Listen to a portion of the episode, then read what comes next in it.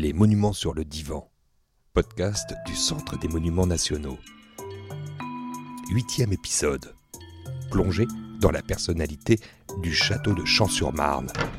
Les agents racontent. Il pourrait passer inaperçu dans le centre-ville de Champs-sur-Marne, à quelques stations de RER de la capitale, perdu dans le tumulte urbain. Et pourtant il est là, derrière ses grilles ouvertes, avec son immobilité de pierre et ses 85 hectares de jardin remarquables, comme dans un écrin de verdure et de tranquillité. Lui, c'est le château de Champs-sur-Marne, construit entre 1703 et 1708, à la fin du règne de Louis XIV par son financier, Paul Poisson de Bourvalet. En tout, ce sont plus de 1000 mètres carrés sur 4 niveaux, une vingtaine de chambres, des pièces immenses, au mobilier riche et unique. Réouvert en 2013 après une vaste restauration, il est l'un des châteaux les plus magnifiquement meublés d'Île-de-France. Aujourd'hui, ce sont les agents qui travaillent au château de Champs-sur-Marne, Catherine, Fabrice, Magali, Mathias et la chef jardinier Yasmina, qui dressent un portrait sensible de ce monument qu'ils connaissent comme leur poche. Si le château de Champs-sur-Marne avait visage humain. Si je devais lui donner un visage humain. euh, Euh, je pencherais quand même plus si, peut-être pour un jeune homme. Je trouve que le- la rotonde sur la façade côté jardin, cette avancée elle est légèrement circulaire, peut-être peut-être ce côté-là de cette architecture qui, euh, qui me fait plus penser à une femme, Oui, d'une femme. avec de beaux yeux verts qui fait écho euh, à la végétation du, du parc.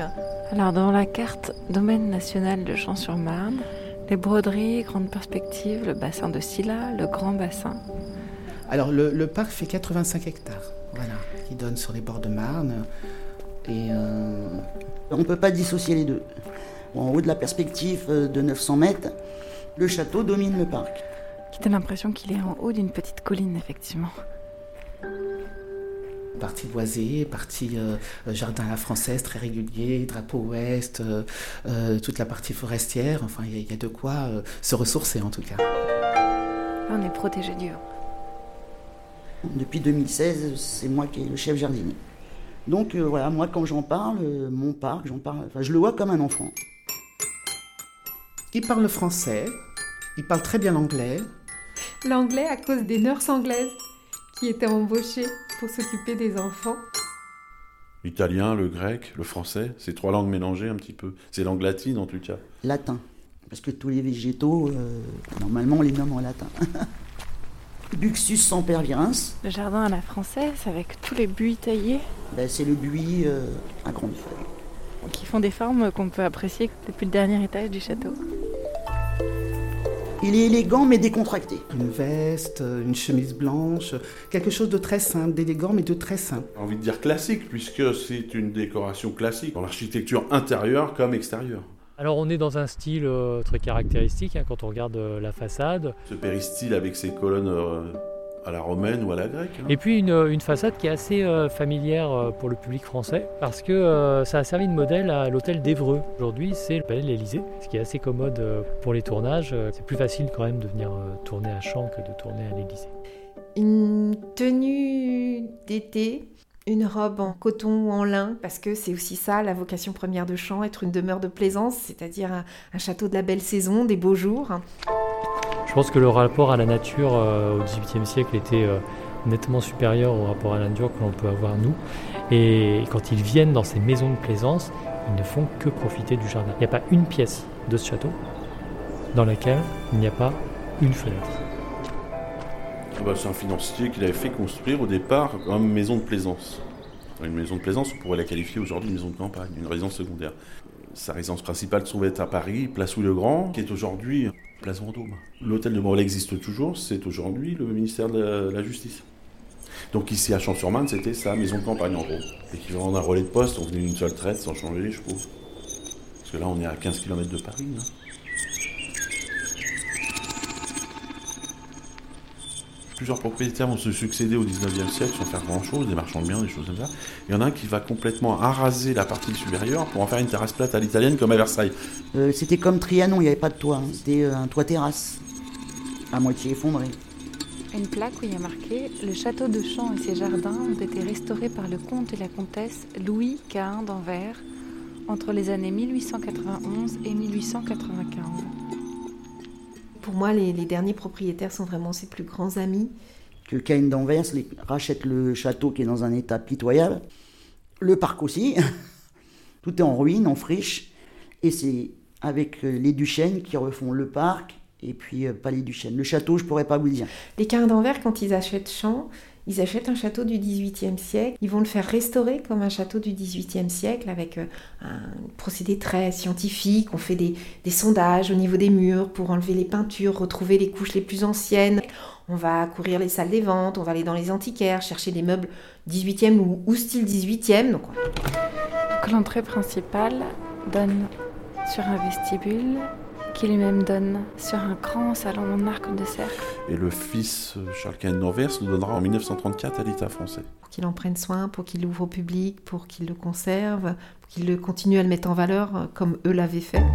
Ce bureau, bureau de Charles Crescent, c'est le double exact du euh, bureau du président qui est dans le salon doré de l'Élysée. Bureau qui, à l'Élysée, est considéré comme l'œuvre la plus précieuse de tout l'Élysée. Il sera utilisé très régulièrement dans les années 60 par la présidence de la République, dont le général de Gaulle est venu ici régulièrement pour des réunions, euh, souvent avec des chefs d'État euh, africains, parce que c'était au moment de la politique de décolonisation de, la France par rapport à ces pays. Là, on arrive dans la salle à manger. Elle est placée au nord pour être euh, fraîche. Et puis, bah, on a la table qui est dressée. Alors sa qualité principale, euh, Bah, euh, sa simplicité il est beau. et sa beauté à la fois, Je le vois euh, accueillant. Voilà, accueillant. et accueillant, oui, oui, oui, oui, on s'y sent bien, on est vraiment dans une atmosphère où on sent, on sent bien. Une femme chaleureuse, une, une femme souriante. Très hospitalier. Le château est très lumineux et euh, c'est cette idée-là qui me vient. On a quand même toutes les pièces sont en enfilade. Euh, C'est la lumière, voilà, la lumière qui, qui rentre à chaque fois, c'est c'est tellement important. Euh, et je trouve ça beau, c'est ce que j'aime moi. C'est c'est que les pièces sont très grandes en plus. Le salon de musique, c'est ici.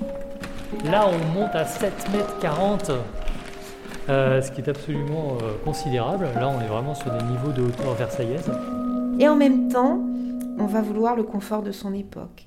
Donc on va installer l'électricité, on va avoir euh, le chauffage central. Il est propre. L'hygiène se développe, donc il n'y aura plus de 10 salles de bain avec l'eau courante, eau chaude, eau froide et les toilettes. Notre cuisine, euh, on se croirait dans une station de métro. Voilà. Ah, et la cuisine. C'est euh, le côté hygiéniste de cette fin du 19e siècle avec euh, du carrelage euh, qui monte euh, jusqu'au plafond. Et il y a ce sauna. On va aller voir la pièce secrète. D'abord, on est dans une grande pièce voûtée, euh, qui était sans doute une ancienne cave.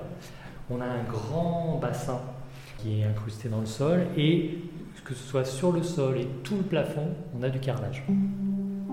Et en même temps, on a euh, quelques beaux exemples de boiseries sculptées, dont le plus bel exemple sont les boiseries de la Chambre d'honneur, euh, qui ont été, on en est sûr, commandées par Madame de Pompadour, la favorite de Louis XV, qui est venue euh, pendant deux ans euh, habiter le château.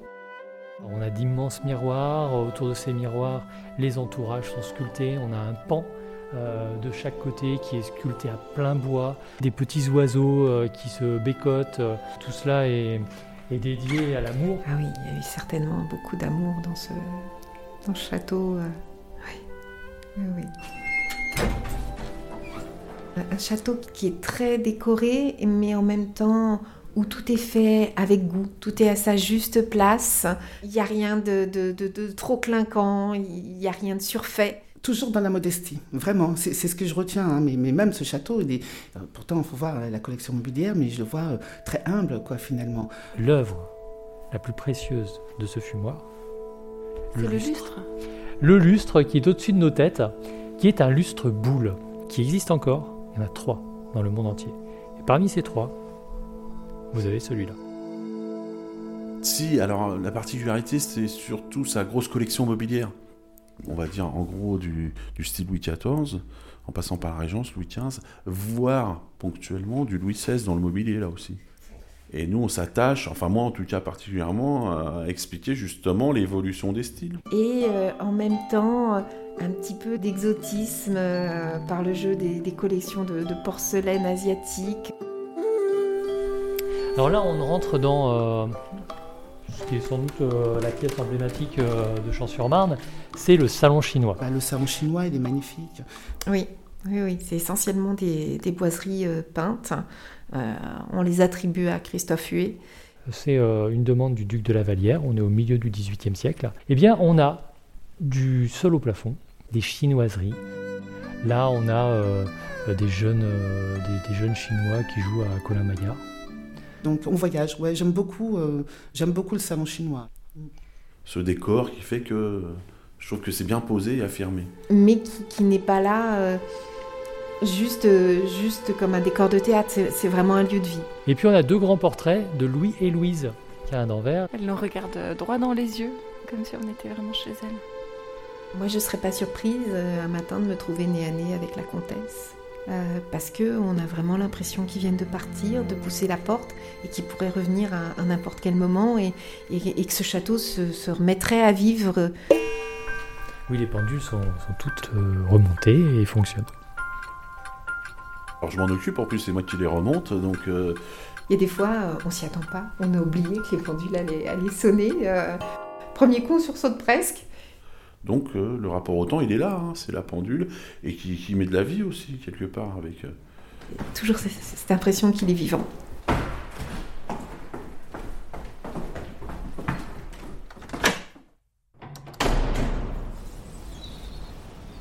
Tous les jours, il y a quelque chose de nouveau. Pas, je suis passé ce matin à côté de mon jardin fleuriste. Il y a deux semaines, mes iris, elles étaient pas. Puis ce matin, tout le monde est fleuri. D'où je m'arrête voir les iris, je m'arrête. euh, je leur parle aussi.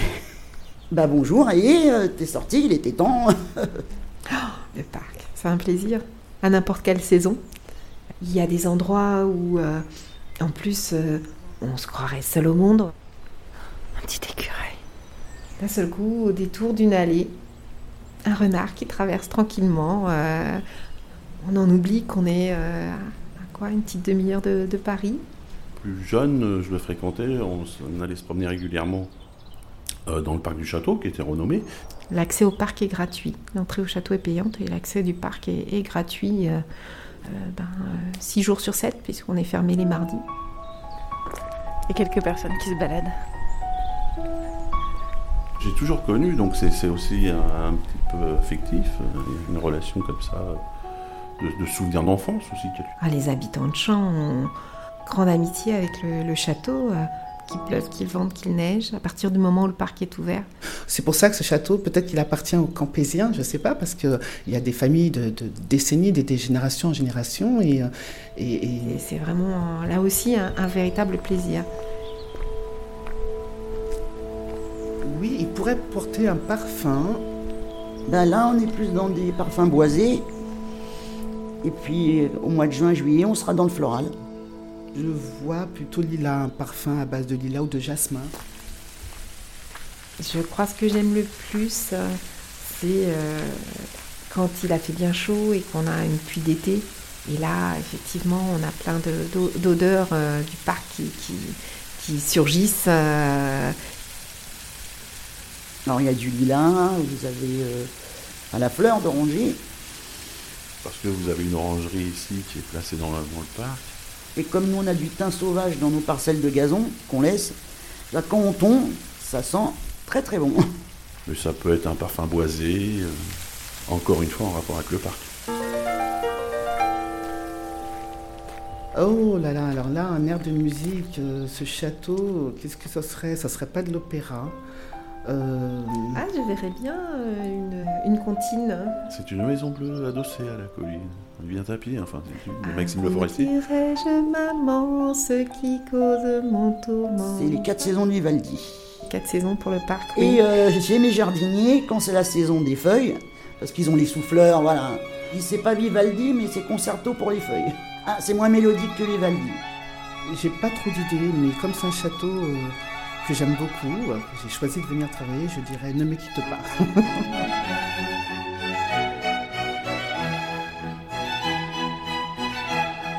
ce qu'on souhaite au château de Champ pour l'avenir? Être davantage connu que quand on parle d'un château euh, en Seine-et-Marne, euh, on arrête un peu de penser Vaux-le-Vicomte et qu'on puisse penser Champs-sur-Marne, bien entendu. Ça, ça serait, euh, ça serait le meilleur avenir qu'on puisse, qu'on puisse lui souhaiter. Dans cet épisode, vous venez d'écouter Catherine, Fabrice, Magali, Mathias et Yasmina, interviewés par Léa Minot. Merci aux agents de nous avoir accordé de leur temps. Les Monuments sur le Divan, un podcast produit par le Centre des Monuments Nationaux et Ose Masterclass, réalisé par Écran Sonore.